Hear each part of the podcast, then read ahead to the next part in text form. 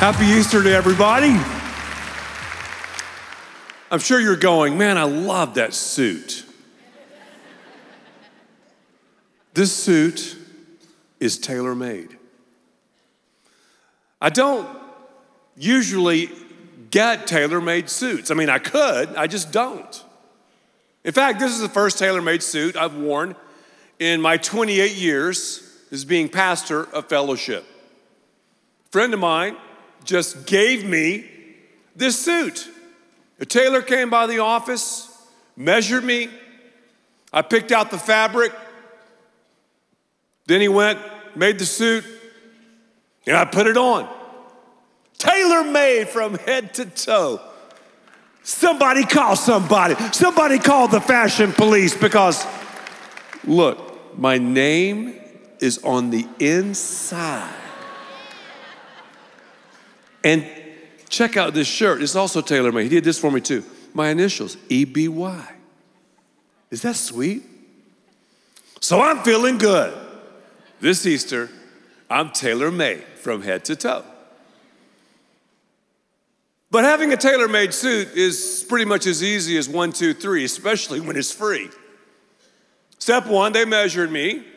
Step two, they made the suit. Step three, I put it on. One, two, three. You remember Michael Jackson back in the day? A, B, C, it's easy as one, two, three. One, two, three. One, two, three. I was thinking about one, two, three, because the subject I'm going to talk about today on this Easter Sunday is entitled One, Two, Three. Say one, two, three with me. One, two, three. I thought about like three-word phrases. There's some powerful three-word phrases out there. One of them is, I love you. Hopefully you've heard that today. Maybe your spouse said, I love you. Maybe your child said, I love you. Another one is, three-word phrase, how are you? How are you? Now, maybe if you're married, this is a huge three-word phrase you need to recite and memorize. Maybe you're right.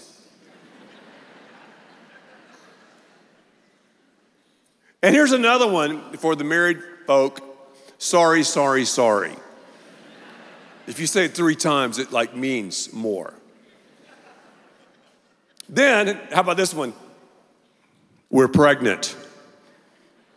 That's the millennial way to say it. It's not I'm pregnant, we're pregnant. Powerful words. And here's another one. Don't post that.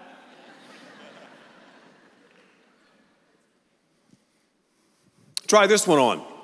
Another powerful three-word statement. It is finished. Jesus was hanging between heaven and earth, paying for the collective sins of mankind, of your mistakes and mine. He said in John chapter nineteen, verse thirty, it is finished.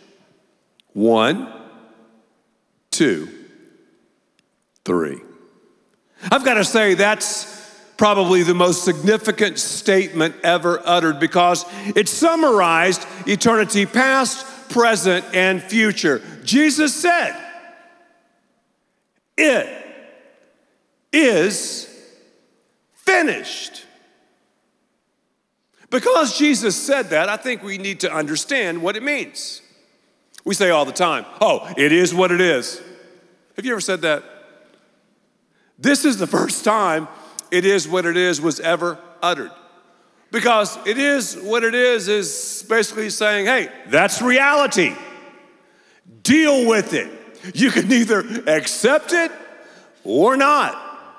Jesus said it is finished. And notice, it was not the cry of a victim or a snowflake or someone who was soft or a martyr. No, it was the proclamation of our sovereign, singular Savior, the King of Kings and Lord of Lords, the magnificent one, fully God and fully man. He said, "It is finished." The work has been done. The price has been paid. Jesus was saying, I did what was done, and what was done, I did. He did everything perfectly, everything with complete righteousness. Now, the Greeks prided themselves in like using a couple of words to communicate a lot. It's almost like hip hop artists or country music singers or rockers or poets or maybe politicians. They like to really say these pithy phrases, these, these phrases that mean a lot. Well, the Greeks, they were into that long, long ago. It is finished in the original language is pronounced, I'll teach you a new word, tetelestai. Say it with me. Tetelestai. I like that word, tetelestai. And, and and those of you who are really into language, tetelestai here is a verb in the third person singular perfect passive indicative. Now, why is that important? Because Jesus did not say, I am finished. No, no, no. He said, it is finished. What is it? That's a pretty good question. What, what, what is it? It is finished. It is finished. Well, tetelestai is a word that means paid in full. It means it's done. Don't take something away from it. Don't add to it. Tetelestai. I, I majored in the fine arts, and I remember when I would paint and stuff back at Florida State University, now and then I would do a painting, and my art professor would come up behind me, he would go, Ed, it's done. Don't add to it anymore. You have a tendency to overwork the painting. Stop. Done. What was he saying? Tetelestai. I love animals. Anybody here like animals? I love them. I love them. Well, my son-in-law's father has this enormous English Mastiff. His name is Zeus. And he's even hinted around about giving us this dog. This dog weighs two hundred fifty-one pounds. A dog. Not an ounce of fat on him. Jet black. He's gorgeous. Now, Lisa and I have had English Mastiffs before, and when I saw him in the backyard, he got up out of this crater. He, he, he's dug a crater about the size of this stage, and Zeus just pretty much hangs out all day. When he got up, I'm like, this dog is, is perfect. He's a perfect specimen. I mean, if you Google male English Mastiff, I guarantee it, Zeus's face will pop up. Again, that's the tone and the tenor of tetelestai. Wow, just look, look at that. So it's an artist's word. It's, it's a farmer's word or a dog breeder's word, you could say. Done, perfect, awesome. It's also, it's also a real estate word. In the nineteenth century, I don't want to go too historical or hysterical on you, but thank you. In the nineteenth century, uh, there was an archaeological dig, and they found all of these real estate papers that had, had, had been maintained because of the heat in the Egyptian deserts. And on these real estate papers was, was stamped the word tetelestai. Tetelestai. The deal had been done. The price had been paid. Lisa and I have been married for thirty-five years. And we met forty years ago in church. It's the best place to meet someone. I mean, if I'm single, I would go to Fellowship Church. What a great place to meet somebody. The church should be a social place. Now, you might be going, wait a minute, you met Lisa forty years ago. I thought you were only thirty-six. Well, I am. I don't know how that happened, but we married thirty-five years ago. I met her about forty years ago. Lisa's very gifted, like with building things. very gifted with real estate. And, and like she's, she's the handyman, not me. Well, she has a real estate company and she does some building. So she decided to flip a house. Now, knowing Lisa, like her dad, it, well, it, the house started out being small. She took it down to the studs. And I'm thinking, okay, a small little house. Oh, no, no, no. Lisa and her friends and coworkers, I mean, this house ended up being, to me, big. The house needs to sell. I mean, you start feeling the pressure, right? You're carrying that house. It needs to sell. It needs to sell. After three weeks, someone came in, paid cash money for it, paid in full, tetelestai. Tetelestai. So this is a rich word. It is finished. It's done, eternally done. Take nothing away from it. Add nothing to it. It is done. It is what it is. So when Jesus said, it is finished, the price has been paid, it's like he wrote, paid in full, over the thirty-nine books in the Old Testament. Every sacrifice, everything in, in Scripture pointed to Jesus completing the incomplete, everything. You might be saying, well, okay, Ed, it is finished, it is finished. Tetelestai, that's cool. What is finished? I mean, what is done? I'll tell you what's done. The pain of our redemption is done. The pain of our redemption is finished. Jesus took your pain and mine on his life as he was hanging on the cross. The, the, the, the Roman death squad had no, no clue. As they were digging the hole to put the cross in the hole, they didn't know it, but they were digging the foundation of the gospel of God. Jesus suffered. Jesus felt the judgment that you should have felt and I should have felt. People all the time are going, hey man, don't judge me. You're judging him. You're judging her. We have this judgment chip, don't we? When someone, you know, messes us around, we go, oh, they've got to pay. Jesus took that, your judgment and mine, upon his life. Also, we deserve hell. I deserve hell. You might be going, well, why? Because of sin? The Bible says something very, very sobering. It says, the wages of sin, in other words, the payment for sin is death. The wages of sin is death. I deserve eternal separation from God because of sin. So one bad mood, one off day, one sin of omission and commission, I deserve separation from God. God is holy. God is not going to compromise his character. He's not going to say, well, boys will be boys, girls will be girls. Come on in, I grade on a cosmic curve. No, no, no, God doesn't do that. We have a sin problem. So when we sin, listen to me very carefully here, when we sin, it takes us outside the realm of God's deep relational love and inside the realm of God's condemning judgment. Whoa, what did God do? Well, one, two, three. He, he, he sent Jesus to die on the cross, to die on the cross, one. He was buried, two, and rose again, three.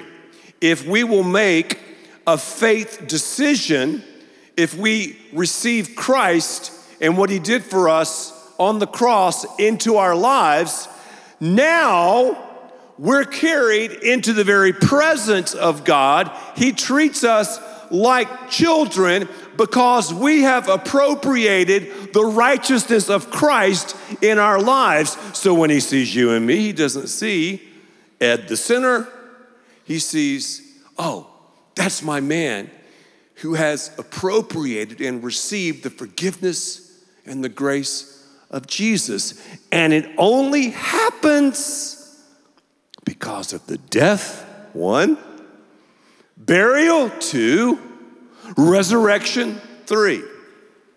So often we just talk about, oh, Jesus died on the cross for our sins. He died on the cross for our sins. He died on the cross for our sins.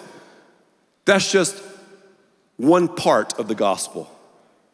The other part is the resurrection. Because without the resurrection, life is absurd. Without the resurrection, let's just go home. Without the resurrection, sin dominates. Without the resurrection, let's just go absolutely buck wild. But the pain I want to announce to you right here on this Easter Sunday, the pain of the redemption was finished. The pain was finished. Also, the plan was finished. You see, God has this ingenious plan, and the plan's done. I mean, it's still going on because he's coming back, but I'm talking about the death, burial, and resurrection. God's plan. Do you remember back, like, in the Garden of Eden, man sinned, and God did something. When man sinned, man tried to cover his nakedness. God took an innocent animal, killed the innocent animal, skinned the innocent animal, and placed the skin over Adam and Eve, covering their nakedness. A foreshadowing of the ultimate sacrifice that would go down at Golgotha. This happened throughout the Old Testament. It happened in so many different ways and shapes and forms. Basically, an innocent third party had to shed its blood to atone for the sins of man. So all of this was just compounding daily. It was compounding daily. And those men and women who went to heaven before Jesus went to heaven by faith. They were saved by faith. But they knew something was going to happen that would culminate the whole thing. So when Jesus said, "It is finished," all heaven, man, they were chest bumping and high-fiving. They were like, I knew it. God's genius plan has happened. Jesus has completed the incomplete. The price has been paid. The sacrifice has been made. That's what heaven said. Hell also heard it. Whenever I talk about hell, I want to remind people that God does not send anybody to hell. People say that to me sometimes. Oh, I just can't serve a God that slams, slam dunks people to hell. God doesn't send anyone to hell. He doesn't. He wants everyone to go to heaven. You send yourself to hell. It's your choice. God's plan is for everybody to go to heaven. So if you go to hell, you'll have to go against the grain of what God wants you to do. All hell, though, when they heard it is finished, they lost it. It was a punch to Satan right in his solar plexus. They knew forever and ever their fate was sealed. Before that, read the New Testament. You have people in hell begging and praying and, and crying to people who are on the other side. Turn to Jesus. Follow him. You don't want this existence. What is, what is hell? I'll tell you what hell is. It's the absence of God. The Bible says it's a place of weeping and gnashing of teeth. So yeah, hell was interested when Jesus said it is finished. And, and they probably thought, okay, wow, he died. I mean, he's dead. All right. But then the resurrection really messed him up. Then people on earth, it is finished. I mean, that still reverberates in eternity past and present and future. Those of us who know Christ, who've made a faith decision, we're like, yeah, I serve a risen Savior. He's in the world today. I serve someone who came back from the grave. We're like, yeah. Others are like, whoa, I'm not, I mean, I'm not sure. I'm not, I'm not sure I have enough faith to make that decision. Sometimes I talk to people about the claims of Christ, and people will respond to me and they'll go, that's interesting, Ed. That's an interesting, interesting talk about the death, burial, and resurrection of Jesus, one, two, three, but I'm just not sure if I have enough faith to make this decision. And I understand that. I, I get that. In the mystery of God, even faith is a gift from God. If you're here today and you're like, man, I don't have enough faith, ask God for the faith. Faith is the gift. He'll give you the faith. And Jesus said, if you have the faith of a tiny mustard seed, I'll come into your life. Look around. I mean, everything screams about the resurrection. Look at night, fall, and then you have the rising sun. Resurrection. You got the changes of seasons, the resurrection. You got the caterpillar that builds a cocoon. It literally dies. Butterfly. You, you've got a bear that goes into hibernation, and he comes out. You've got the death, burial, and the resurrection everywhere you see. So it's not just the death of Jesus. I sometimes wonder about some of the jewelry we wear. I mean, I'm not trying to put anybody on a guilt trip, but if you wear a cross, wear a cross without Jesus on it, because he got down off the cross. They put him in a tomb, and he rose again. That's really poor theology to have Jesus on the cross, because he wasn't on the cross very long. He got down off the cross. So again, without the resurrection, we're in serious trouble. The resurrection of Jesus. It proves that Jesus was God. You can't hold God down, can you? It also proves the death of death. I thought about this. One day when I die, and I'm gonna die, and so will you, I'm just gonna tell you, everybody dies. You don't like to talk about it. If you're at a party and you wanna like totally watch people run away from you, just bring up death. I was thinking, you know, all of us are gonna die one day. Hmm. But when I exhale my last breath here, I'll inhale the first breath in eternity.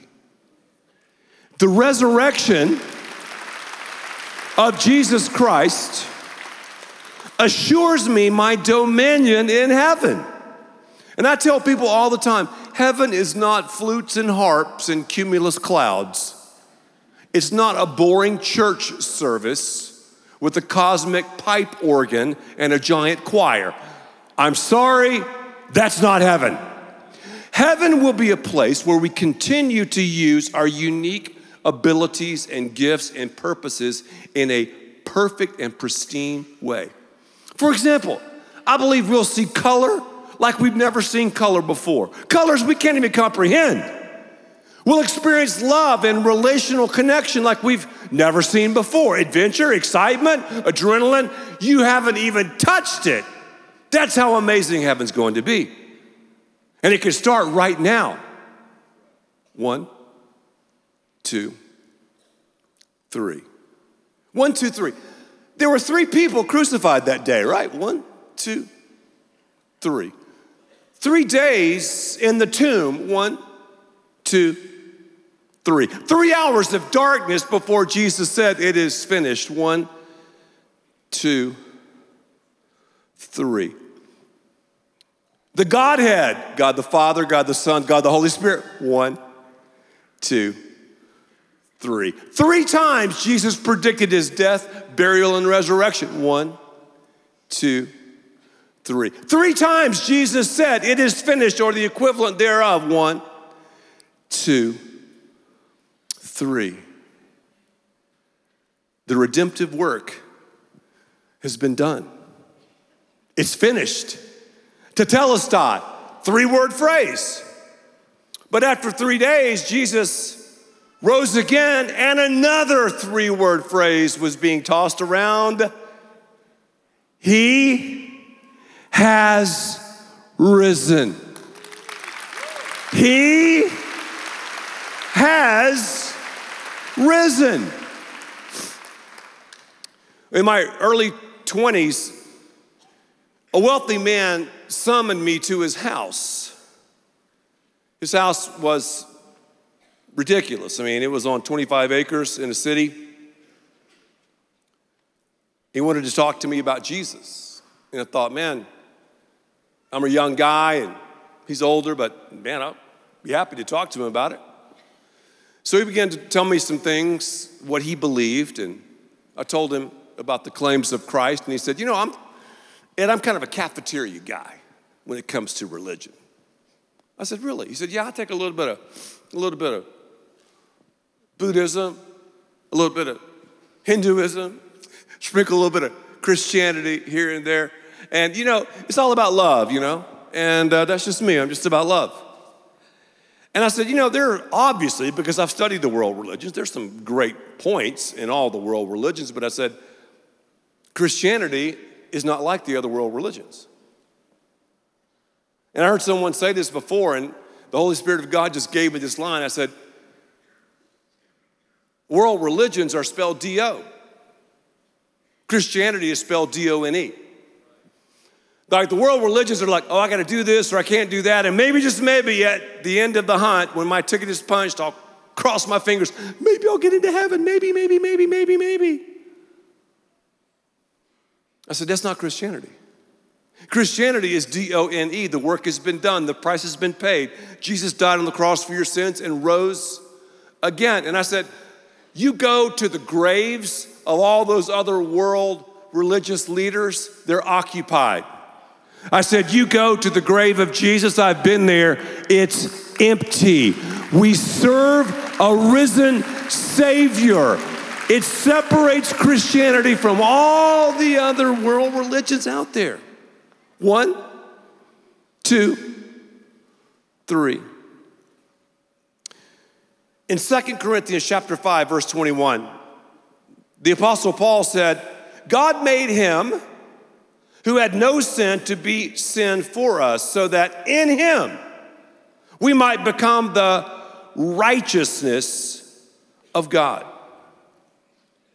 In First Corinthians chapter fifteen, verses three and four, notice how the death of Jesus, the burial, and the resurrection are interconnected. Listen to this. For what I received, I passed on to you as of first importance, that Christ died, one, for our sins, according to the scriptures, that he was buried, two, that he was raised, three, on the third day, according to the scriptures. So the same power that brought Jesus back from the grave is available to you as you're going through this period of mourning, because maybe a loved one or a friend has just died. The same power that brought Christ back from the grave is on tap for you. Maybe your marriage is hanging from a thread. That power is available. Maybe you're wondering, what do I do with my life? That power is available. Maybe you're having a hard time forgiving someone who ripped you off. That power is available. So it's not just fact. You have the opportunity, I have the opportunity to make this personal. One, two, three. Isaiah sixty-four verse six says, all of our righteous acts are like filthy rags. I mean, all of my righteous stuff is like, is like a ripped up robe. It's, it's, it's, it's stitched with sin. It's not gonna get me anywhere. If I rely on my righteousness, I'm in trouble. But look at Romans thirteen, fourteen. Clothe yourselves with the Lord Jesus Christ. This tailor-made suit. One, they measured me. We've all fallen short. God measured your life and mine. We've fallen short. We're ripped in rebellion, stitched in sin. But here's what God did. God cut a new plan. He knew we couldn't make it by our good works, by our righteousness. So God, being God, cut a new pattern, a new plan, and the person is Jesus. He died, was buried, he rose again. There's a tailor-made suit with your name on it. Jesus. Number three, you either clothe yourselves in him or not. No one forced me to wear this suit. Free. I just put it on. I challenge you to put on Jesus. One, two, three. Let's pray. I ask that no one would get up or move right now. This is a holy time. But I know that many people here and in many different places need to pray a prayer of faith. And maybe you're like, Ed, I don't have the faith. Ask God for it. He'll give it to you. You need to say, number one, God, I realize that I've fallen short. I'm not perfect. I'm ripped in rebellion, stitched in sin. But number two, I believe you cut this amazing pattern by sending Jesus to die on the cross for my sins and to rise again. And number three, I put you on, Jesus. I put you on. I ask you, Jesus, to come into my life, to envelop me, to cleanse me, to change me. You might be thinking, well, man, you don't realize what I did last night or last week. You know what? I don't know. God knows, and he loves you just the way you are, but he loves you too much to allow you to remain the same. Respond to his love. One, two, three. Ask him to come into your life. Put Jesus on. Because he lives, we too will live forever. Thank you, Jesus, for one, two, three. We ask all these things for Christ's sake. Amen.